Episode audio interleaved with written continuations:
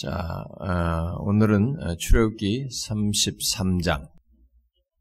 출애굽기 33장.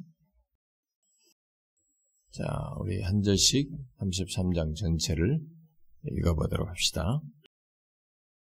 어, 여호와께서 모세에게 이르시되 너는 네가 애굽 땅에서 어, 네가 너는 네가 애굽 땅에서 인도하여 낸 백성과 함께 여기를 떠나서 내가 아브람과 이삭과 야곱에게 맹세하여 내 자손에게 주기로 한 그 땅으로 올라가라.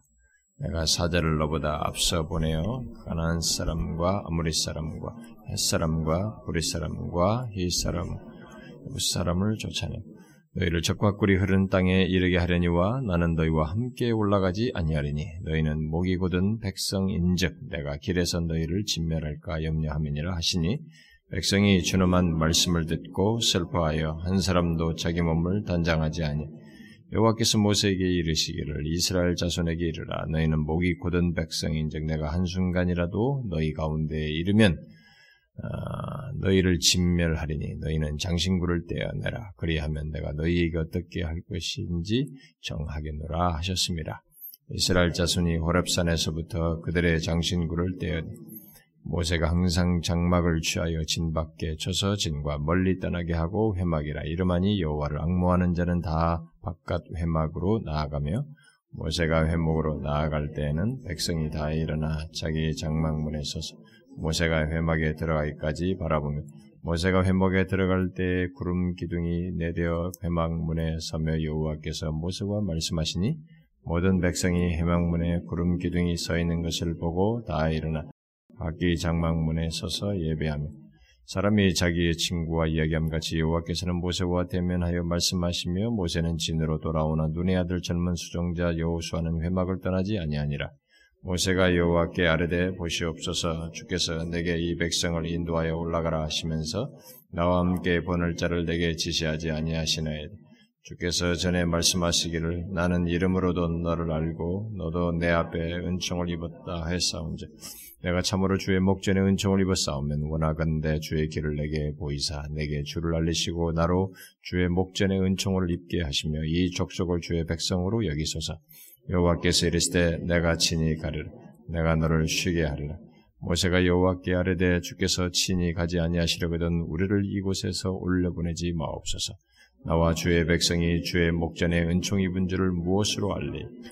주께서 우리와 함께 행하심으로 나와 주의 백성을 천하 만민 중에 구별하심이 아니니까. 여호와께서 모세에게 이르시되 네가 말하는 이 일도 내가 하리니 너는 내 목전에 은총을 입었고 내가 이름으로도 너를 알미니라 모세가 이르되 원하건대 주의 영광을 내게 보이시. 여호와께서 이르시되 내가 내 모든 선한 것을 네 앞으로 지나가게 하고 여호와의 이름을 내 앞에 선포하리라. 나는 은혜 베풀 자에게 은혜를 베풀고 긍휼히 여길 자에게 긍휼을 베푸느니라.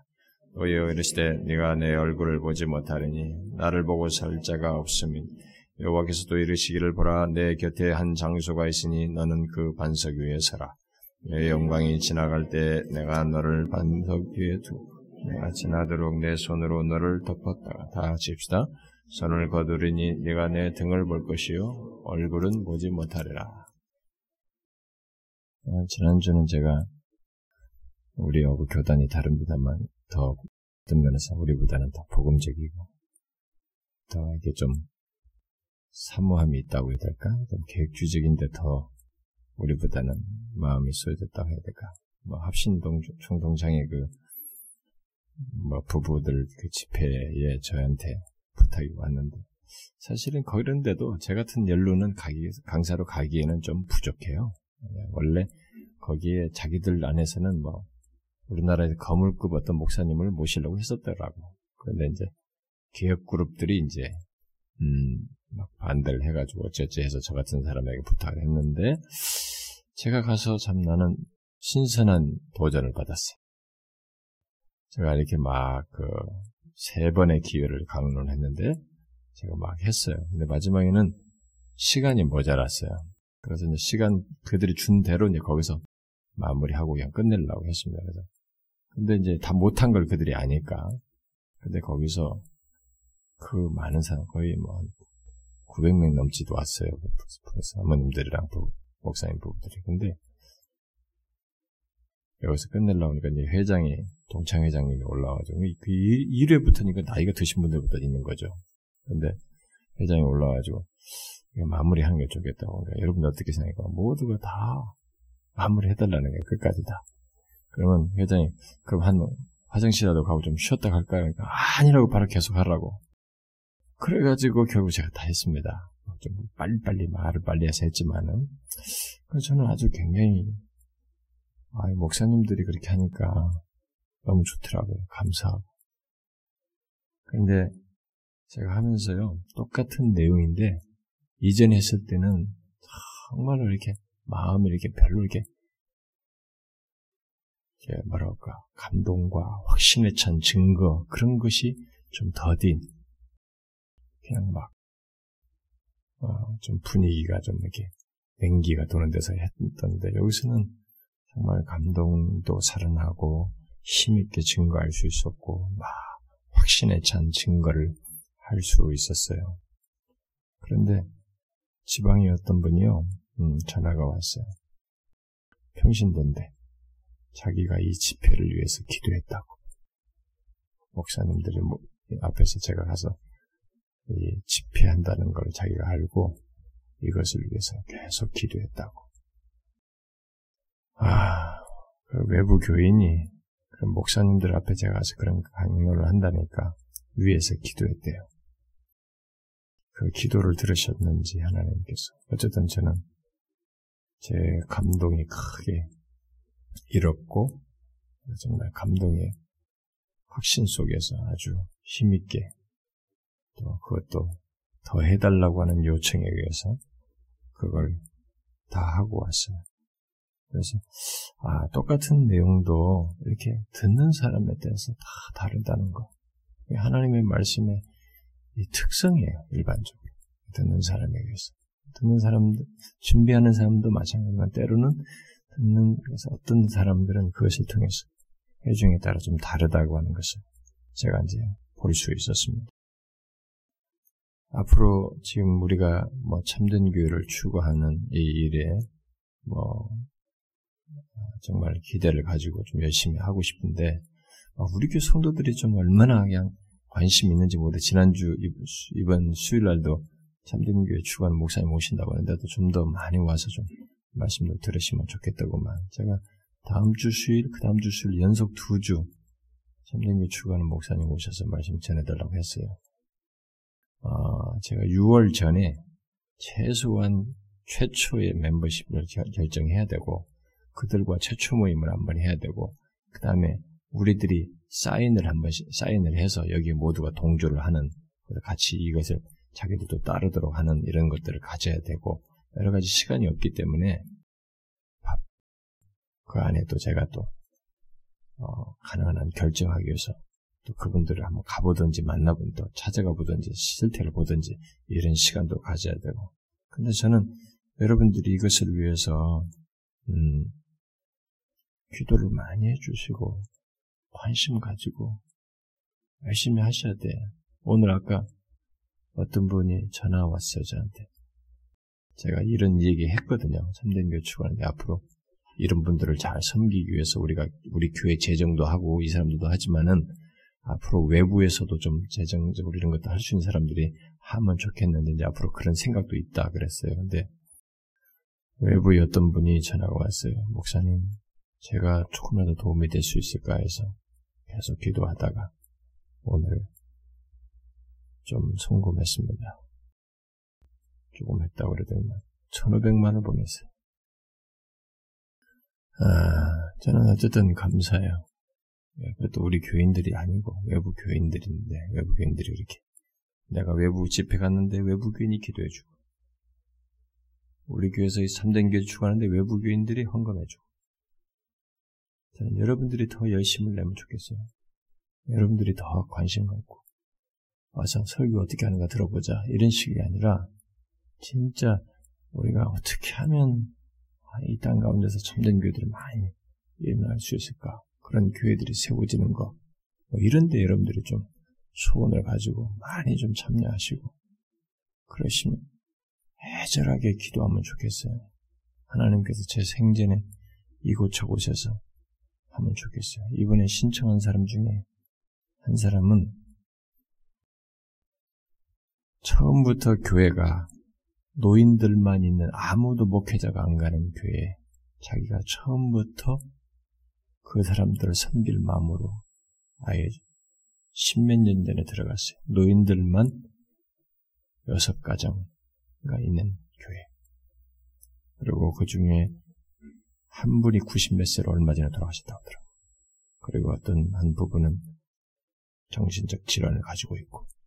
근데 그걸 안고 있는데 아무도 목회자 안 가는데 자기가 처음부터 가는 이 사람은 대단히 신념을 가지고 또 계획주의적인 확신을 가지고 바르게 나름대로 진리를 전하려고 하고 들어갔어요.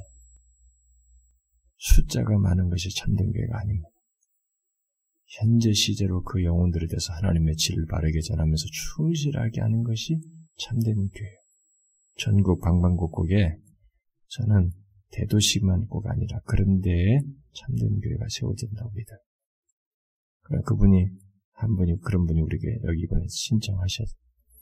저는 기꺼이 한번 제가 직접 가보겠습니다만 가보고 같이 섬길 수 있으면 하는 것이 일단은 제 현재 시절의 소원이에요. 여러분들이 잘 섬, 기도하고 해주시면 좋겠습니다. 사실 뭐 저는 1년에 한 번씩 선교지에서 강의해달라고 하는 데가 뭐 다섯 개, 여섯 개 나라예요. 그냥 다 못 가요.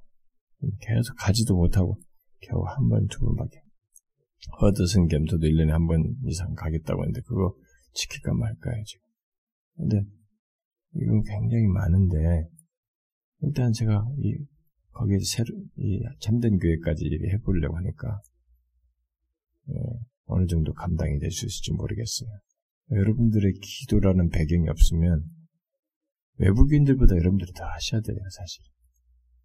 이런 것들이 그냥 행사하는 것으로 끝날 수 있어요. 절대 로 그렇게 되면 안 됩니다.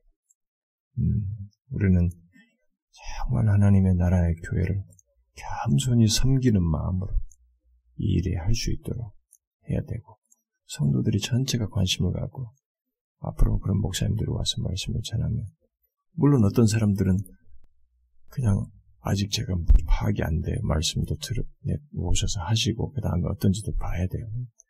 어떤 사람들은 약간 좀 그냥 뭐 한번 해보겠다고 하는 사람도 있을 것이에요. 뭐 그런 사람들도 걸러내는 과정도 갖겠습니다만 일단 나와서 우리 같이 기도하고 좀 애절하게 한국 교회를 위해서 기도하고 그게 그의 나라와 의를 구하는 것이라고 보고 그런 가운데서 여러분들에게 하나님의 더하시는 은혜를 입기를 바라고 그렇게 해주시면 좋겠어요. 예? 더 열심히 말이죠. 특히 직분자들은 더욱 그래 하면 좋겠어요. 우리 교회에서 직분자가 뭡니까, 사실? 예? 그런 데서 더 마음을 갖고 교회의 이런 방향성을 마음을 같이 하면서 기도하고 더 마음을 쏜다는 것이 뭐 직분 받아놓고 매 자기 마음대로 신앙생활하고 나왔다 안 나왔다 말이지 편리에 따라서 이랬다 저랬다 하면 그게 직분자가 되겠어요? 직분 주어서 오히려 좋지 않은 샘플을 보여주는 케이스가 될 수 있는 것이 그렇게 하면 오히려 선한 직분자의 모습을 좀 드러내면 좋겠어요. 뭐 이런 얘기 제가 해본 적 없죠, 거의 여러분들에게. 오늘 하는 겁니다. 잘 그렇게 좀 참여하시고 그러면 좋겠어요. 우리가 지난주에 32장 얘기했는데 24장까지 한 다음에 시간상으로 연결시켜서 32장으로 왔습니다. 그래서 25장 이후의 내용은 어 이제 다시 미뤄서 하자고 그랬습니다. 모세가 십계명 받고 내려왔는데 그들이 금송아지를 만들고 있었기 때문에 시간상으로 연결짓겨서 하고 그 하나님 앞에서 40일 동안 있으면서 받았던 그 계시적인 내용들은 이거 끝나고 하자고 하면서 지난 시간에 24장에 이어서 32장을 아, 봤어요. 아, 그때 우리가 지난주 32장 어, 끝부분에서 봤죠. 지난주 말씀대로 하나님께서는 말씀했습니다. 사자를 통해서 어, 이 백성을 가나안으로 인도하실 것이다. 인도할 것이다. 라고 약속을 했어요. 어, 그러나 자신은 같이 가지 않겠다. 왜? 자신이 그 백성들 가운데 있음으로 해서 그들을 진멸할까 해서 이들은 죄악 가운데 있고 더럽혀진 그 상태를 가지고 있어서 진멸할까 해서 그들 가운데 있지 않을 것이다. 라고 말씀하셨습니다. 그 말은 결국 그들의 죄가 아직 용서받지 못했다는 것을 시사해 주는 것이죠. 모세의 중보에 의해서 그렇게 진멸하려고 했던 하나님께서 그걸 멈추시긴 하셨지만 그들의 죄가 아직 용서받지 못했다는 것을 시사해 주는 장면이죠. 아니 내용이죠. 자, 그런 가운데서 이제 33장을 봐야 되는데 제가 지난주도 얘기했습니다. 이 32장, 33장, 34장에서 계속 중요한 주제는 중보자야. 어? 다른 모든 내용들은 거기에 달려 있는 것이 부가적인 것입니다. 이 중보자의 모습을 통해서 와 진짜 하나님 그 범죄한 백성이 하나님 그 거룩하신 하나님 사이에 틈을 엄청나게 냈는데 금송아지 사건을 통해 아 이 틈이 이 중재자인 중보자를 통해서 좁혀지는 거예요. 다시 연합되는 회복되어지는 이 놀라운 역사가 있단 말이에요. 이 중보자에서 바로 그 선지자로 말한 예수 그리스도의 그 모형적인 모습을 여기서 볼 수 있기 때문에 그것이 아주 중요한 내용이다라고 했습니다.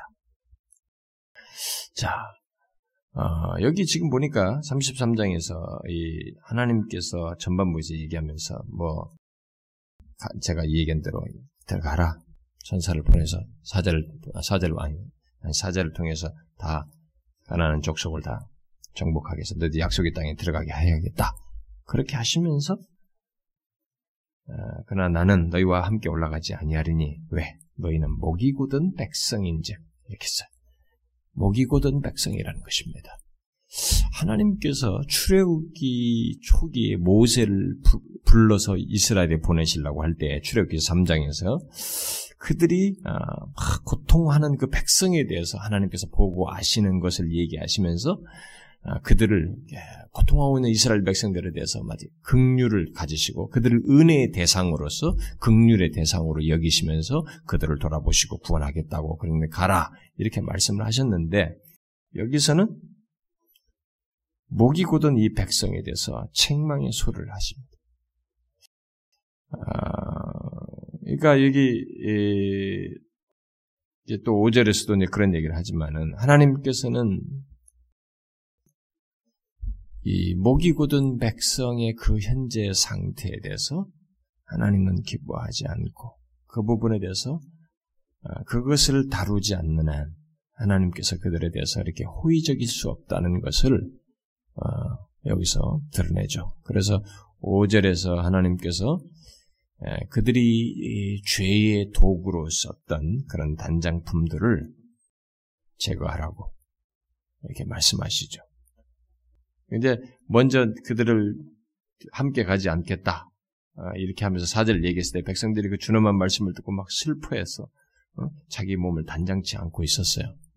그런데 거기서 그런 그들에게 하나님께서 그들의 범죄 도구들을 됐던 이런 것들 단장품들을 다 제거하라 라고 했습니다. 아, 그것을 제거해서 하나님 앞에 돌이킨다고 하는 상태를 가지고 있을 때 그들을 다루실 수 있다라고 하는 것을 시사하는 거죠. 이것은 아, 우리에게 중요한 원리예요. 보편적으로 하나님께서 그냥 있는 모습 그대로 죄악 범죄한 상태에서 하나님을 향해서 자기가 죄인이다 하나님 앞에 범죄했다고 하는 자각도 없고 하나님께 대한 은혜의 어떤 태도도 사모함도 취하지도 않으면서 어? 뭐 하나님께서 은혜를 주시고 이전 같은 모습을 회복시켜 주실 것이라고 이렇게 하나님의 은혜를 자기중심적으로 기만적으로 결정하고 생각해서 이렇게 행동하는 것은 우리가 하나님을 너무 모르고 하는 행동입니다. 그리고 너무 경솔하고 음? 악한 행동이죠. 하나님께서 이들을 만지실 수 있고 다루실 수 있는 그런 모습은 자신들이 그런 죄의 도구됐던 것들을 제거하고 그래서 하나님 앞에 자기들을 이렇게 무장해제 시킨 상태에서 주님 앞에 자신들이 죄인이라고 하는 것을 회개하는 모습을 가질 때야 가능할 것입니다. 그래서 하나님께서 직접 이런 얘기를 하신 거죠. 제가란 말이에요. 로이존스 목사가 그 영국 교회를 바라보면서 1859년 그 우리가 오구 부흥이라고 하는데 59 revival이라고 하는데 59 revival이라고 하는데 그 오구 부흥 100주년이 됐을 때 1959년을 예, 그 영국 교회를 바라보면서 부흥을 외쳤어요. 그것이 우리나라 말로 revival이라는 부흥이라는 말로 번역이 됐는데 뭐 여러분들 지난번 무슨 세가죽분가 뭐 하고 그러던데 거기서 이 로존스 목사가 이 출애굽기를 가지고 아, 그 부흥에 대해서 얘기를 합니다. 그러니까 로존스 목사는 상당히 영국을 이렇게 전체적으로 부흥의 역사를 경험한 그 나라이기 때문에 이 나라가 다시 부흥게 되는 것에 대해서 굉장히 열망을 가졌어요. 그래서 로이존스 목사가 이 개혁주의적인 차원에서 보면은 청교도와 이런 개혁주의와 청교도의 전통을 사상적 뿌리로 가지고 있었던 사람임에도 불구하고 이 사람이 개혁주의와 다른 그 성령론으로 이렇게 나아가게 된 그 배경에는 그래서 소위 성령 세례라고 하는 그 오순절적인 그 성령 세례 성령론을 이 성령 세례를 주장하면서 이렇게 음, 주장한 데는 사실 로이 존스 목사가 너무 영국 교회에 대한 이 집단적인 어? 전체적인 교회적인 리바이벌을 너무 열망해서 그런 거예요.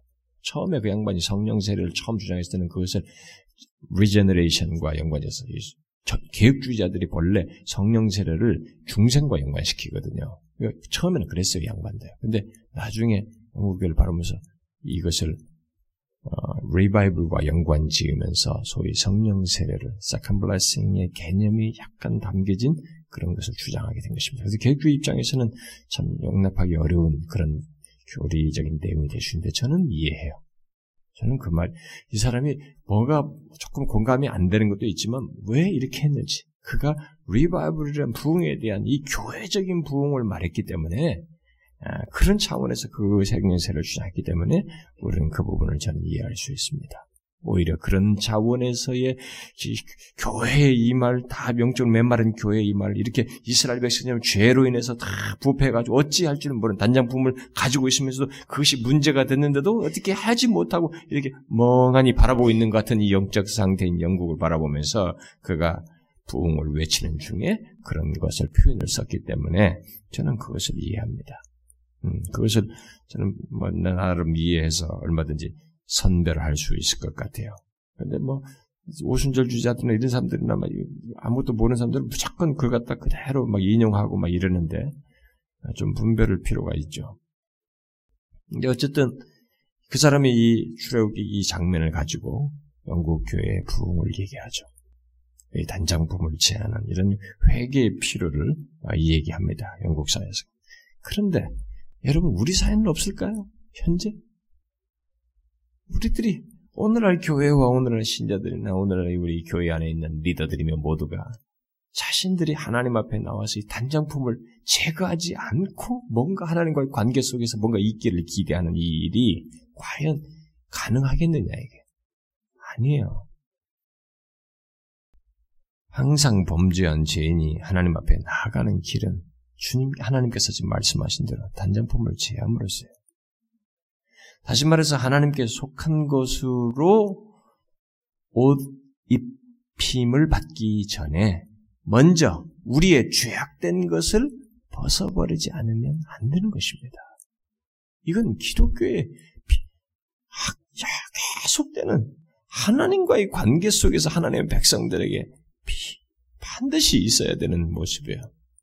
근데 오늘날 우리들이 하나님 앞에 나아가는 데서 자신들의 죄악된 상태 같은 것에 대해서 이렇게 너무 쉽게 처리하거나 하나님 앞에 회개할 필요를 못 느낀다든가 회개할 필요가 없는 이것을 정당화하기 위해서 하나님께서 우리 죄사 예수 그리스도의 죄사하신 것을 막 팔아먹는데 아니 그리스도께서 우리 죄사하신 것의 완전함을 누가 무시하나요? 그러나 그 완전함 속에 이 그것을 알기 때문에 이 죄에 대한 경각심은 더 예민해질 수밖에 없고 죄를 자백하고자 하는 예민함은 자연스럽게 생긴다는 것은 모르나요? 왜 그런 식으로 우리를 성경을 자기 편리대로 자기 정당화하기 위해서 그러는지 모르겠어요. 아닙니다. 하나님께 속한 것으로 덧입혀 받기 위해서는 먼저 우리의 죄악된 것들을 벗어버려야 됩니다. 그래서 이 얘기하는 거예요. 벗어버리라. 응? 때가 내라 하듯이. 너희는 장신 구를 때나 장신 구 가지고 우상 만들 때 써먹었던 그런 것들이기도 한데 그리하면 내가 너희에게 어떻게 할 것인지 정하겠노라 하지. 기존의 죄악된 이런 상태에 대한 이 연장선상에 있으면서 자각하지 못하고 그냥 그걸 그대로 유지하면서 그래요 해주세요 갈게요 열심히 뒤따라 가겠습니다. 여전히 하나님을 이용해요. 그러면 사람은 인간은요 자기가 하나님 앞에서 이런 잘못된 것이 있었을 때는 이런 중대한 죄를 범했을 때 이것이 중대한 죄라고 하는 것은 자각이 있어야 돼. 이거 막 사람이 죽었잖아요. 막 내 위에 사람 죽어. 와 무섭다. 이렇게 무섭다. 아, 무서우니까 하지 말아야지. 이런 정도 생각을 가지고 하나님을 뒤쫓아면은 무서움만 사라지면 또다시 죄로 가는 거예요. 하나님과의 우리 관계는 인격적인 관계 속에서 나의 전 인격이 움직여서 그것을 자각하고 돌이키는 그래서 하나님을 분명히 의식한 가운데서 행동하는 것이 있음으로써 뭐가 전환이 있어야지 그게 없으면서 그냥 넘어가면 또 져요. 또 져요 인간은. 이렇게 해도 인간은 위험한 사람이에요. 응? 그래서 이제 이 백성들이 이제서 슬퍼하고 여기서 결국은 주님의 말씀을 따라서 모든 단장품들을 몸에서 제거하게 되죠. 하나님께서는 음, 계속 모세와 만나기를 원하셨지만 음, 아직 죄 있는 상태에 있던 그 이스라엘 백성들의 진영 안에서는 만나실 수가 없었습니다. 그래서 모세가 진 밖에 장막을 쳐요.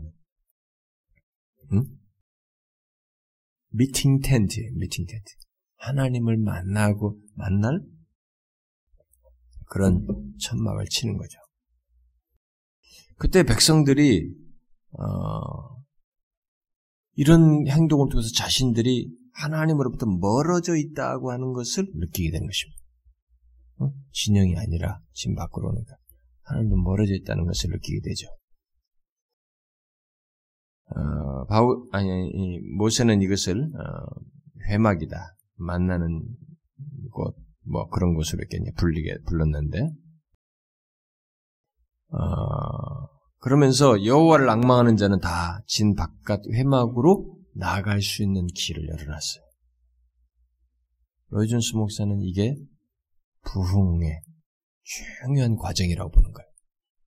부흥이 일어나는 것에는 자신들의 죄악된 이 진영에서 성별하여서 구별하여서 하나님을 만나고자 하는 이런 별도의 행동을 한다는 것이죠. 어? 별도 행동. 이 별도 행동을 한다는 것은 하나님을 의식했다는 것이고 하나님 앞에서 우리 잘못했다는 거룩한 의식을 가지고 있다는 것이고 그것에서 무엇인가 내가 인격적으로 적극적으로 어떻게 하면 좋을까라고 생각을 하고 의지를 발휘해서 태도를 취했다는 것이에요. 근데 여러분이 한번 보세요. 아, 내가 듣고 은혜를 받았어요. 그래서 아, 하나님 앞에 기도해야지. 여러분 그렇게 기도지 자극을 받아놓고도 여러분들의 행동으로 옮기는 게 얼마나 어렵습니까? 그걸 지속적으로 하는 게 얼마나 어려워요. 이렇게 자발적으로 이런 행동을 한다는 것이 이거 예사로운 것이 아닙니다. 어? 그래서 실제로 1959년 맥킬킨이 일어난 울스터 리바이블로 얘기하는 그 노던 아일랜드 울스터에서 일어났던 리바이블에서 맥킬킨이 그 학교 그 코너에서 기도하기 시작한 몇 사람이 기도하기 시작하네. 근데 거기서부터 몇 사람이 기도하기 시작하면서 시작해가지고 그 부흥이 일어나지 않습니까? 가지고 그 울스터가 전체가 막 영적인 각성이 여기서부터 시작됐어요. 근데 별도의 행동을 한 거지 자신들이. 우리가 이렇게 나라가 어, 조국 교회가 어떻고 저떻고 이렇게 말만 하지 말고 우리가 하나님 앞에 구하자. 이런 과정들이 하나님의 그 여호와를 악망하여서 그런 것들을 나오는 태도, 구별하여서 하는 거, 이런 적극적인 행동, 이런 것들이 하나님께서 보통 역사하시는 회복시키고 은혜를 주시고 부흥케 하시는 그런 과정 속에서 일어난 일들이라는 것이죠. 이것은요, 개인의 삶에서도, 가정에서 그렇고, 교회적으로도 그렇고, 조국교 차원에서도 그렇고, 얼마든지 그런 차원에서 생각해 볼 수 있습니다. 그래서, 이렇게 하놓고 나서 여호와를 악망하는 자는 누구든 진박거든, 진박교회, 회막으로 나아갈 수 있도록 길을 연 거죠. 이런 행동은 이 진영의 어, 진의 부패에 따라서 하나님을 어, 만나고자 하는 소원을 가지고 어, 그것을 이 부패한 진영을 떠나서 하나님께 만나고자 하는 소원을 가지고 나아가는 이런 행동 속에서 구체적으로 자발적인 행동 속에서 일어나는 것이기 때문에 아, 진짜 여호와를 악망하는 자나 이렇게 할 수 있어요. 어이, 나도 한번 가볼까? 네, 그건 아니라. 그래서 이 회개와 함께 단장품을 취하면서 돌이키고 자신의 그런 것들을 회개와 함께 은혜로 나아가게 되는 이런 과정 속에서 하나님은 자기 백성을 다시 만나시는 행동을 회복시키시는 행동을 다시 심령을 부흥케 하시는 일을 하신다는 것을 여기서 보여주고 있는 것이죠. 우리 현실과 얼마나 우리 현실에 이런 모습이 얼마나 필요합니까? 우리에게 너무 필요하지 않습니까? 이런 것이. 오늘날 우리들은 너무 책을 많이 읽으면서 지식은 많이 알아. 응? 부흥에 대해서 책을 많이 읽지만 부흥에 대한 그 내용이 자신의 것으로 소유돼서 하나님께 구하는 것은 없어. 그러면 여러분 지식이 날 더 책임감을 가져오기 때문에 힘들 수 있어요. 우리는 이런 현실 속에서 진짜 하나님께 오늘 같은 현실에서 우리의 죄악에서 돌이켜서 하나님께 은혜를 구하는 이런 것이 절실하게 필요합니다. 이제 뭐 하도 우리가 뭐 이 세상에 막 온갖 것들이 많다 보니까 어? 죄악된 것들이 많다 보니까 교회들이 야, 사람들이 비판만 하고 막 힘들어하는데 여기처럼 이렇게 할 필요가 있어요. 우리는 너무 절실하지 않습니까? 음, 개혁 속에서 이런 부흥을 갈망하는 것이 있어야 됩니다. 회개하려면 음? 이런 어, 주님을 만나는 자리의 장소로 나아가는 것이 필요하죠. 회개하여 나아가는 이런 것이 필요하죠.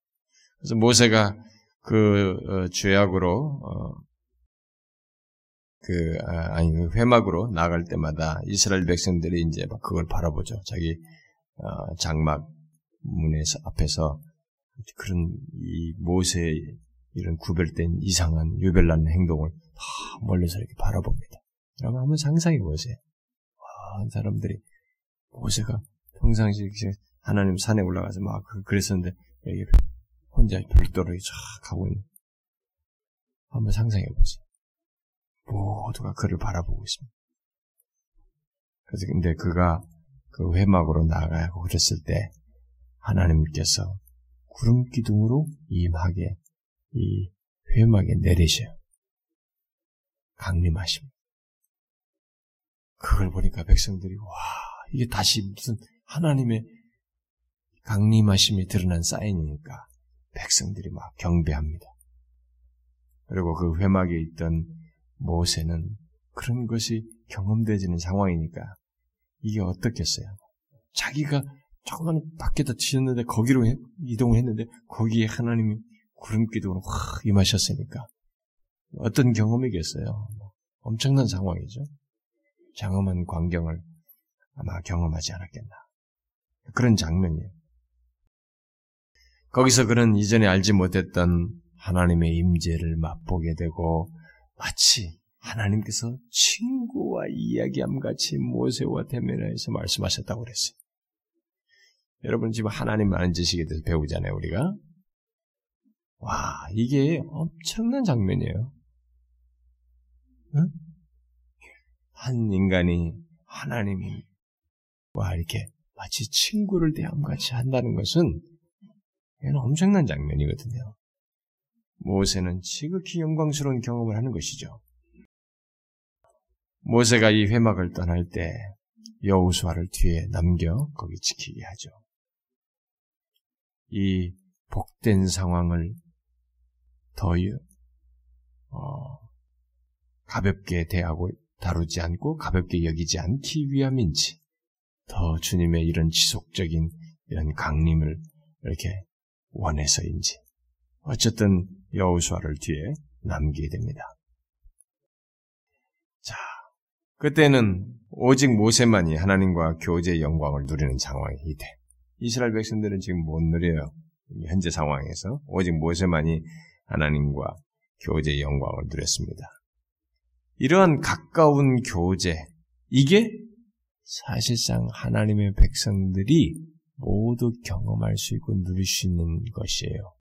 바로 예수 그리스도 안에서. 요 장면은 사실상 그것을 우리에게 시사해줘요. 이런 정도의 가까운 교제를 예수 그리스도께서 사실상 자기 백성들에게 주기를 원하신 거죠. 그가 이 땅에 오셨을 때는 바로 이런 교제를 자기 백성들에 주시기 위해서 오신 거예요. 그래서 예수 그리스도 안에서 우리가 갖는 교제는 지금 모세가 지금 하나님을 대면해 친구 대면해 같은 이런 경험을 예수 그리스도를 통해서 사람들이 한 거죠. 육신 믿고 오셨을 때부터 제자들과 주변에 땅에 있는 사람들이 그걸 경험했고 실제로 이제 사도들에 의해서 증거되는 바대로 예수 그리스도 안에 있는 자는 누구든지 예수 그리스도로 말미암아서 하나님을 마치 친구를 만난 것 같이 교제할 수 있는 것입니다. 우리가 예수 그리스도 이름으로 얼마나 쉽게 하나님께 말을 하고 대화하고 교제할 수 있고 주님 있습니까? 그런데 이렇게 말하면 아 뭐 보이는 것도 아닌데 뭐 틀렸어요. 그래서 여러분이 그래서 우리들이 하나님의 예수 그리스도 안에서 이루어진 예수 그리스도 안에서 허락된 하나님과의 관계에 교제할 수 있는 이 친밀한 친구와 대함 같이 하는 교제 이 모세가 지금 하는 것 같은 이것이 예수 그리스도 안에서 이루어진 사실을 그렇게 하나님과 교통할 수 있는 이 조건을 믿을지를 않는 거예요 사람들이 믿음으로 이것을 자기 경험 속에서 갖지 않는 것입니다. 이것을 믿지 않아요. 그러니까 너무 형식적이 된 거지. 하나님을 아는 지식이 너무 일천하다 보니까, 추상적이다 보니까, 그렇게 경험을 하지 않는 거죠, 사람들이. 무슨 소리 하는 거예요? 예수 그리스도께서 오신 것은 바로 이것을 갖게 하시기 위함입니다. 그리고 예수 그리스도 안에서 우리는 그것을 갖게 되었어요. 그래서 우리가 하나님 앞에 말을 하고 그분에게 대화하고 이런 것이 예수 그리스도의 이름으로 이렇게 쉽게 하나님을 대면한 그 대제사장이나 지성소에 들어가서 할 수 있었던 일을 지금 우리가 하잖아요, 지금. 그리스도의 이름으로. 왜 이것을 가볍게 여기는 것이에요? 이것의 혜택과 이것의 복을 왜 가볍게 여기는 것입니까? 도대체 어떻게 하나님을 믿는 것이냐 이거죠. 우리는 이걸 알아야 됩니다. 지금 이 영광스러운 모습은 그리스도께서 우리에게 주기 원하신 것이에요.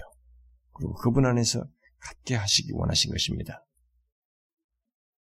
근데 그것은 우리의 죄가 속죄받고 용서받을 때만 가능하기 때문에 그리스도의 속죄 안에서 그게 가능하게 되는 거예요. 여기서도 이들에게는 똑같아요, 그것이. 그들의 죄가 속죄받고 용서받아야 하나님께서 그들과 다시 교제하시는 것이죠.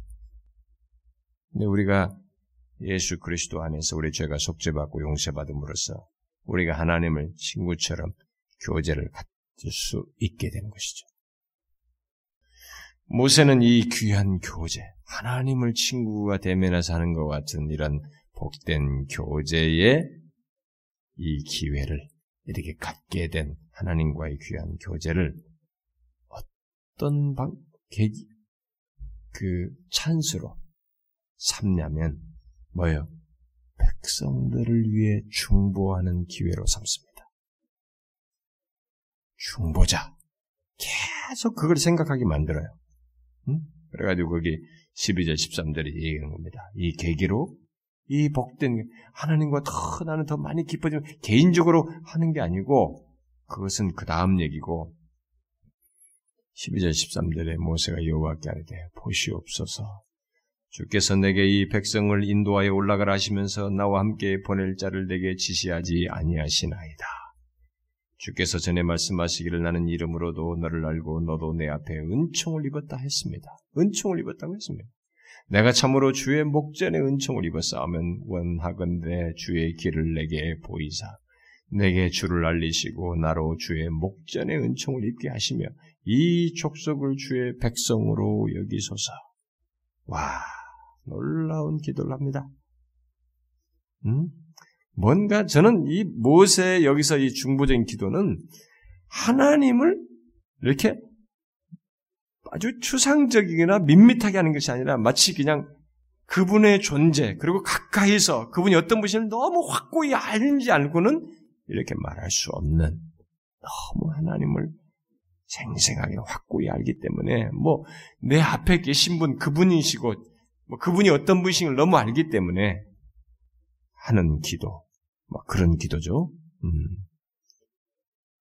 만일 하나님께서 사자를 통해서 그와 함께 가지 않으신다면 그는 백성을 인도할 길이 없다는 거예요. 자기는. 아무리 환경적인 문제가 해결되고 뭐 가나안의 뭐 대적들을 다 물리치고 이렇게 해주어도 이스라엘이 원하는 것을 얻는다 할지라도 하나님께서 신이 함께 가지 않으면 모든 것이 의미가 없다. 모세는 하나님의 충만한 은혜의 빛 가운데서만 길을 가고자 했습니다. 그는 백성들이 그, 그, 그빛 가운데서만 걸을 수 있고 만족할 수 있다고 믿었어요. 그리고 그게 하나님의 백성된 자의 마땅한 모습이라고 여겼습니다. 그래서 이 족속을 주의 백성으로 여기시옵소서라고 한 겁니다. 하나님께서는 이 모세의 기도에 어, 뭐 이제 반응을 하시지만 사실 이제 우리들의 입장에서 우리는 이런 기도가 얼마나 필요합니까? 어? 우리에게 이런 기도가 얼마나 필요해요? 좋아요. 좀 더 얘기를 해보고 나중에 덧붙이도록 합시다. 자, 이렇게 하자 하나님께서 모세의 이런 간구에 응답을 하시죠? 모세가 그토록 듣고 싶은 답을 듣습니다. 내가 친히 가리라. 여러분, 이 33장은요, 굉장한 비밀을 가르쳐 줍니다.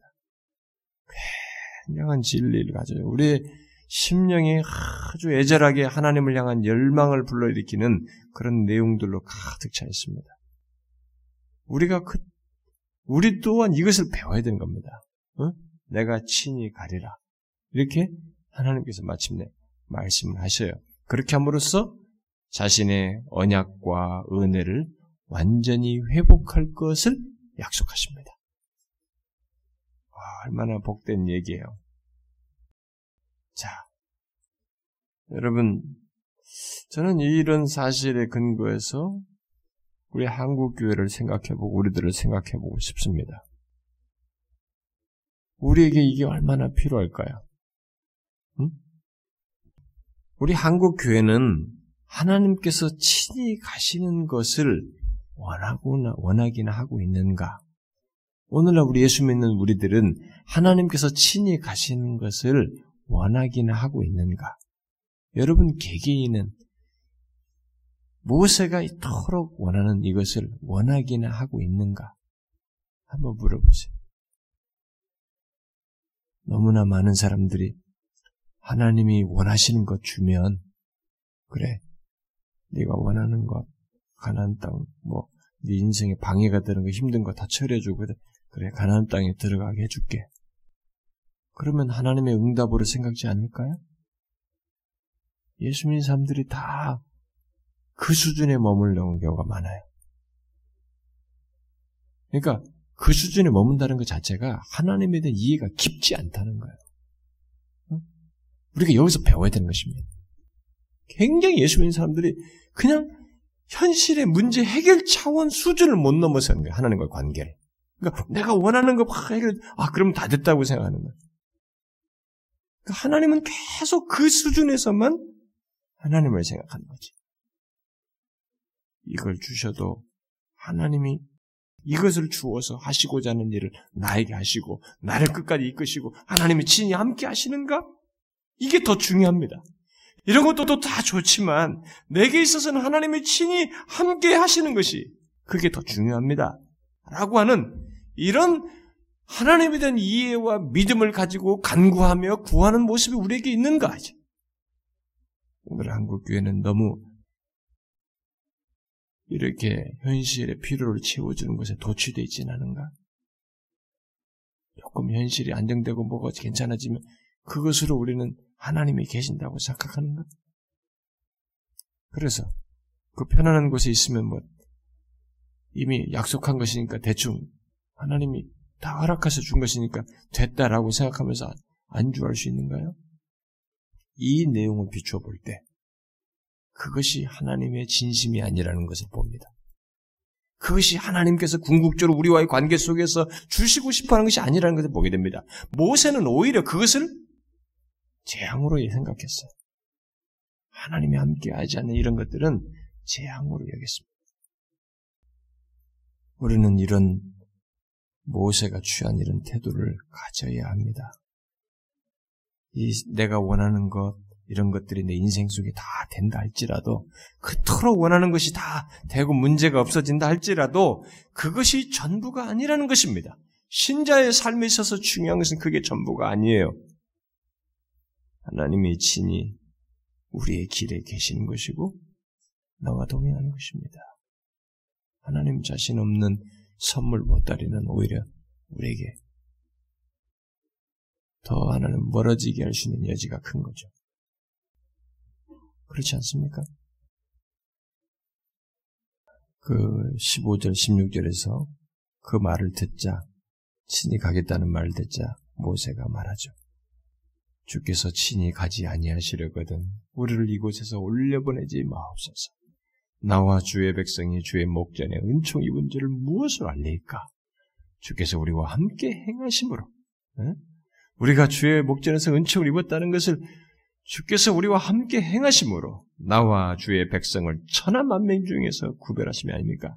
하나님이 함께 하심으로써 우리를 구별하시는 것이 에? 우리가 주의 목전에서 은총 입은 것 아닙니까? 여호와께서 대답하십니다. 응? 그래, 네가 말하는 이 일도 내가 하리니 너는 내 목전에 은총을 입었고 내가 이름으로도 너를 알매니라. 자, 이 33장의 하나님과 모세 사이의 중보자로서의 중재하면서 취하는 행동 속에 이 내용 전개가 하나님과의 관계 속에서 막이 얘기 진행하는 이것이 막 점증적으로 상 하나님을 향해서 막 뭔가 점증적으로 하나님을 향해서 들어가는 어? 하나님께 나아가는 모세의 모습을 보게 됩니다. 자, 그러니 얻을 것 다 얻었습니다. 그런데 모세가 여기서 멈추지를 않습니다. 이게 우리를 놀라게 하는 것입니다. 그는 하나님과 교제가 회복된 것을 자각했어요. 알게 됐습니다.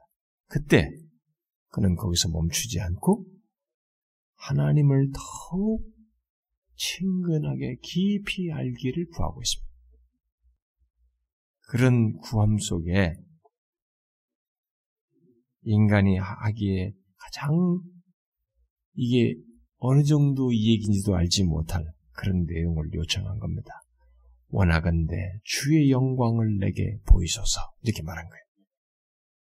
모세는 주의 영광을 온전히 볼 수 있기를 기대하고 말한 것이에요. 왜냐하면 뒤에서 주님께서 대답을 자기를 볼 수 없다고 말한 거 볼 때 이 사람의 이 의도 속에 말 속에는 하나님의 영광을 온전히 볼 수 있기를 원한 것입니다. 완전한 그분의 영광. 그러나 이 요구는 곧 하나님의 완전한 영광은 중보자 예수 그리스도에게만 하나님의 아들 되신 참 중보자이신 그리스도에게만 가능한 것이지 이 땅 죄악된 세상에서는 이 죄악된 세상에 사는 인생에게는 아무도 볼 수 없는 것이 아무도 볼 수 없는 것입니다. 왜? 보면은 죽는다 그랬잖아요. 그러니까 너무 하나님과의 관계 속에서 이 대화 속에서 하나님이 자기를 너무 가까이 친밀하게 대답해 주시고 대답해 말씀해 주시고 응답해 주시는 이 가운데서 모세는 열망이 하나님 자신의 그 지극한 것에 열망을 가져서 그런 요구를 한 것인데 그가 요구한 하나님의 완전한 영광은 중보자 그리스도에게나 가능한 일이에요. 이 땅에 죄악된 현실에 사는 인생에게는 가능치 않은 볼 수 없는 것입니다. 참 중보자 되신 그리스도는 이 영, 하나님의 완전한 영광을 볼 수 있지만 모세는 참 중보자의 그림자에 지나지 않은 것입니다. 그래서 그 정도에 따른 행동을 하나님께서 하셔요. 하나님께서는 모세가 하나, 하나님을 향한 그 갈망을 아시기 때문에 완전히 무시하지 않고 그 참중보자의 그림자에 속한 그의 답게 이 얘기를 하십니다. 뭐예요? 그 앞에서 자기 이름을 반포하실 것을 약속하십니다. 네? 반포하실 것을. 그 19절에 그러죠? 내가 내 모든 선한 것을 네 앞으로 지나가게 하고 여호와의 이름을 네 앞에 선포하리라. 그러나 이 약속과 함께 하나님께서는 모세에게 그 약속을 이행하는 것은 잘요. 그 다음 구절이 19절 하반절이 중요해요. 이 약속과 함께 하나님께서 모세에게 이 약속을 이행하는 것은 하나님의 마음에서 나오는 은혜라고 하는 것을 말해줍니다. 이건 하나님의 은혜예요. 뭐예요? 나는 은혜 베풀 자에게 은혜를 베풀고 극률이 여길 자에게 극률을 베푸시는 것입니다.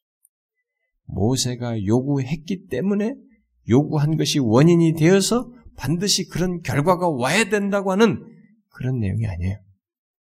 그가 요구했어도 이것은 하나님이 자신의 마음으로부터 나오는 은혜에 따라서 하는 것이라고 하는 것을 강조하는 것입니다.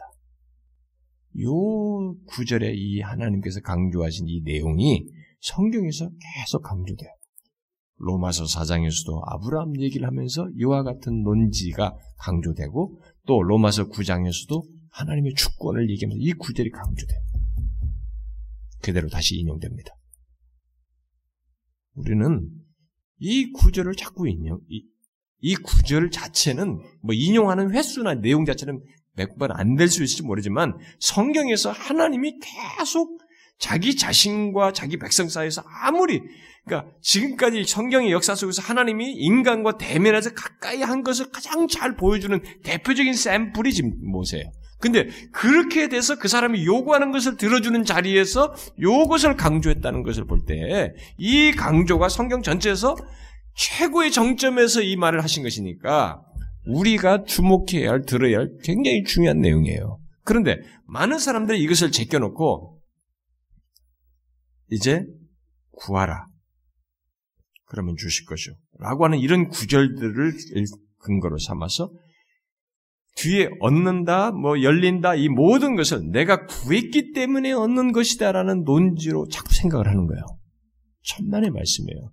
하나님께서는 구하는 자에게 주시고 뭘 하시지만 반드시 주는 것은 아니에요. 그가 은혜 줄 자에게 은혜를 줘요. 구했어도 은혜 줄 자에게 은혜를 주어요. 또 안 주실 수도 있는 것이에요. 우리는 이런 하나님을 먼저 믿어야 돼요. 이 하나님을 인정해야지 자꾸 내가 구한 것에 대해서 하나님이 반드시 주시는 논지로 나에게서의 모든 이 결과에 대한 결과를 얻는 것에 대한 그 원인을 나에게서 다 결정적으로 찾으려고 하면 안 되는 것입니다. 그러니까 인간 중심적인 신학과 이런 신앙 태도를 자꾸 유포하는 사람들이 그런 태도를 취하는 것인데 그렇지 않아요. 그래서 우리는 이러신 하나님 안에서 좀 자유해야 됩니다. 아, 하나님이 안 주는 것이 나에게는 좋다고 여기시는가 보다. 이렇게 생각하고 오히려 안심해야 돼. 또 그렇다고 뭐 은혜 줄 자 이 주 은혜 베고 긍휼 베고 긍휼 베풀 거니까 그럼 나는 하나님이 알아서 하겠지. 그럼 나는 구할 필요도 없겠네. 또 그렇게 거꾸로 가는 이 사람들이 있단 말이에요. 그것은 하나님과의 관계에 불성실한 거예요. 응? 관계에 충실하지 않는 것이에요, 여러분. 관계에 충실하는 가운데서 이러신 하나님을 전적으로 신뢰해야 된다는 얘기지. 관계는 불성실하면서 뭐 하나님은 이러신 분이시니까 알아서 하시겠지. 여러분의 논리를 가지고 기만당하는 것입니다. 여러분의 논리를 가지고 하나님을 우습게 하는 거죠. 그렇지 않습니다, 여러분. 하나님은 여기서 중요한 말씀을 하셔요. 가장 어쩌면 인간과 가장 가까움의 정점을 보여주는 장애가 있어요. 그러면 지금부터 모세에게 어떤 것을 하실 때 자기 마음으로 나오는 은혜의 차원에서 어떤 것을 하신다. 네가 원한 그대로가 아닐 수도 있고 어떤 것이 안 할 수도 있는데 또 하더라도 하나님의 은혜 차원에서 하실 것이다. 라는 것이 되는 거예요. 그래서 그런 차원에서 20절 이하의 내용이 나오는 것입니다. 하나님께서 다 방법도 다 제시하고 보라 네가 한 장소가 거기에 살아 라고 하면서 22절과 23절에 내 영광이 지나갈 때 내가 너를 반석 틈에 두고 내가 지나가도록 내 손으로 너를 덮었다가 손을 거두리니 네가 내 등을 볼 것이요 얼굴은 보지 못하리라. 여기서 말하는 하나님의 등이 뭔지 모르겠어요. 루터는 이것을 하나님의 이런 감추신 하나님 뭐 이런 것들을 설명할 때 이 말을 쓰기도 하고 어? 얘기도 하고 그러는데 이 실체가 뭐겠어요? 여전히 우리에게 하나님의 이 온전한 영광을 우리는 볼 수 없다는 것이죠. 모세에게 하나님의 은혜의 차원에서 뭔가를 최상적으로 이 사람에게 하긴 해줬지만 그것은 은혜의 차원에서 최상책으로 주신 것일 뿐이지 하나님의 온전한 영광을 볼 수 없어요. 아무리 최상의 중보자라 할지라도 그럴 수 없다는 것입니다. 어디까지나 하나님의 보호 속에서 하나님의 어떤 것을 본 것입니다. 요, 요런 사실에, 이런, 이렇게 된 조건에서 나중에 빌립이 하나님을 보여, 아버지를 보여주셔서 했잖아요. 나를 본 자는 아버지를 보았거든, 얘기잖아요. 그래서 우리는 예수 그리스도를 통해, 봄으로써 하나님을 본다라는 것에 해당하는 것을 인간이 경험할 수 있게 되는 거예요. 그래서 우리는 예수 그리스도를 통해서 하나님을 본다. 예수 그리스도를 봄으로써 하나님을 본다라는 말을 쓸 수 있는 것입니다. 하나님, 여기서 말하는 하나님의 존재, 본질, 본체 자체를 보는 것은 가능치 않아요. 오직 예수 그리스도를 통해서만 가능합니다. 그러나 우리가 완성될 하나님 나라에 가면 하나님의 본체에 해당하는 것을 본다라고 하는 어떤 경험을 하는데도 그것을 감당할 수 있는 영광스러운 몸으로 우리가 변모하는 것입니다. 그러나 제가 얘기했어요. 하나님 아는 지식 주일날 예배사입니다. 완성된 하나님 나라에 가서도 우리는 성부, 성자, 성령 하나님 사이에 서로 사이에 완전히 그 본체에 대해서 아심, 아심과 그 갖는 이 관계의 완전함 같은 것을 우리는 갖지 못해요. 영원히 그분을 알아도 그분의 본체의 그 무한 광대하심을 알아도 알아도 영원한 삶이라고 하는 것이 모자라요. 그러니까 지루하지 않습니다. 우리는 조금 알면 지루하잖아요. 예, 이 본체의 광대하심 때문에 영원히 알아도 지루하지 않아요. 놀라운 경험을 하게 될 것입니다. 그러나 그분의 본체에 대한 어떤 것들을 보는 경험을 해도 우리는 견딜 수 있는 그런 상태에 있게 될 것입니다. 어쨌든 모세가 이렇게 여기까지 나왔다는 거예요. 이렇게까지 하나님께 나가서 이렇게 놓치지 않고 기회를 삼는 하나님의 갈망하면서 구했다는 것입니다. 하나님은 이것을 기록했어요. 그리고 거기에 은혜 차원에서 뭔가 답을 주시고 행동을 해줬어요. 응답했습니다. 이런 것을 통해서 기록한 것은 우리에게 말해준 게 뭡니까? 우리가 이렇게 구할 수 있다라는 걸 말해주는 것입니다. 우리도 이렇게 하나님의 앞에 나올 수 있다는 것입니다. 그러고 보면 하나님이 우리와의 관계 속에 자신을 얼마만큼 주기를 원하시고 우리가 생각하는 것 이상으로 은혜를 주시기를 원하신다는 것을 말해주는 것이에요.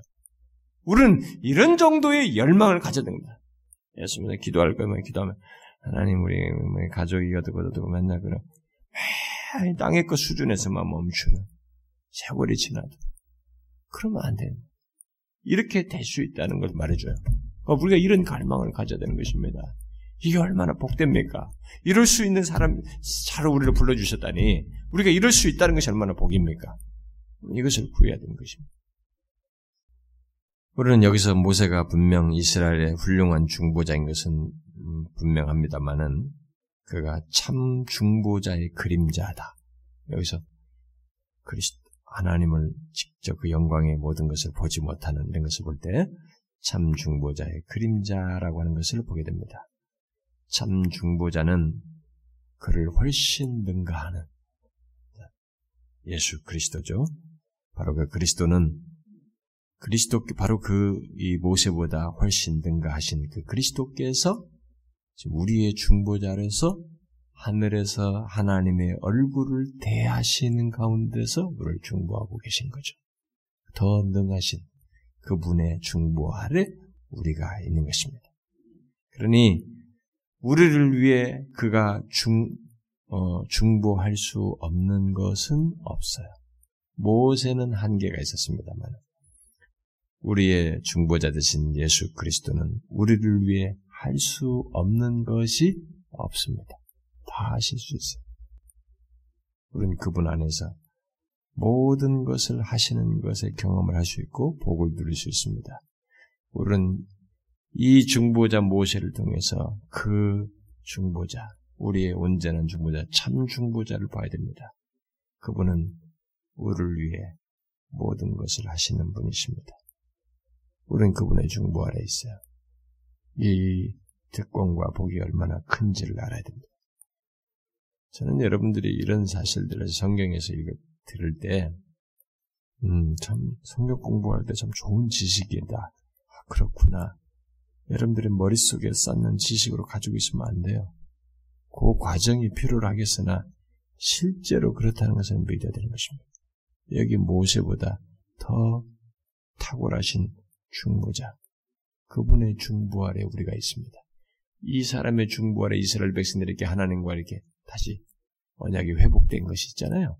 이런 회복보다 더 완전한 회복을 우리는 그리스도 안에서 가질 수 있어요. 그가 못할 것이 하나도 없습니다. 왜? 그 정도로 완전한 중보자예요. 독생자이십니다. 우리 걸 다 감당하시고.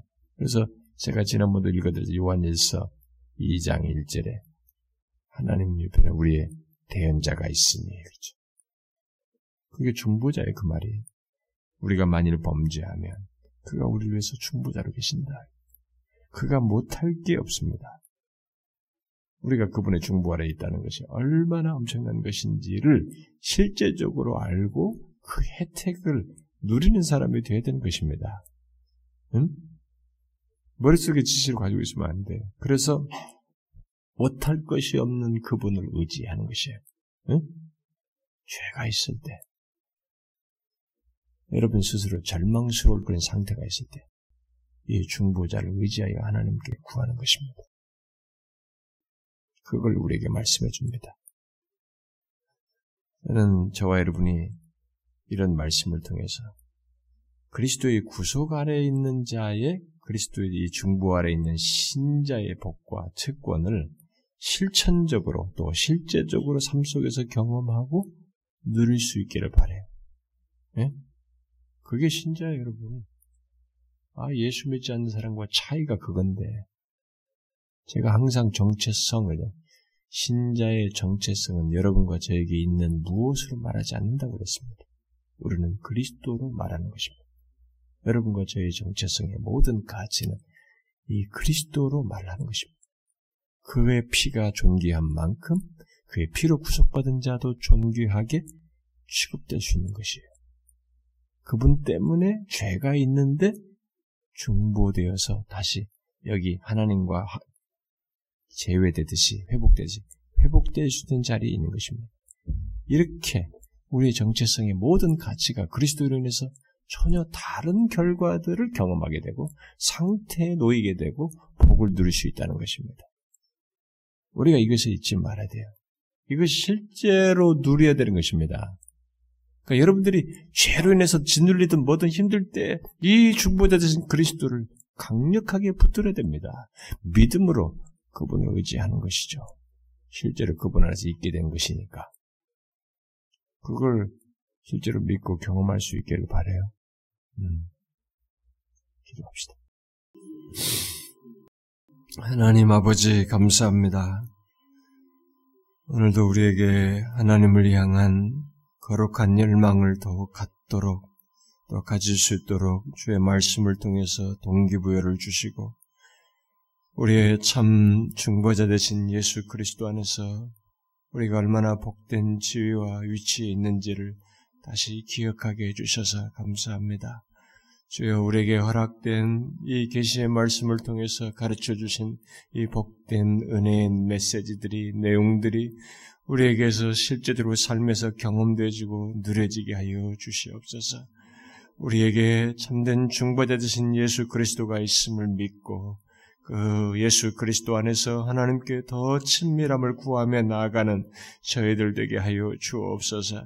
특별히 이 나라와 조국 교회 우리의 현실에 하나님께 이렇게 모세가 간구했던 것과 같이 하나님의 단장품을 제하고 주님의 배에 은혜를 구하며 나아갈 필요가 절실하게 있는 우리의 현실을 끌어안고 기도하며 멈추지 않고 나아가는 저희들 되게 하여 주옵소서. 살아계신 주여 오늘도 우리가 함께 구하였습니다. 여러 가지 우리의 영적인 현실과 필요를 아뢰고 은혜를 구하였습니다. 주님이 우리의 기도를 헤아리셔서 우리의 현실을 돌아보아 주시옵소서.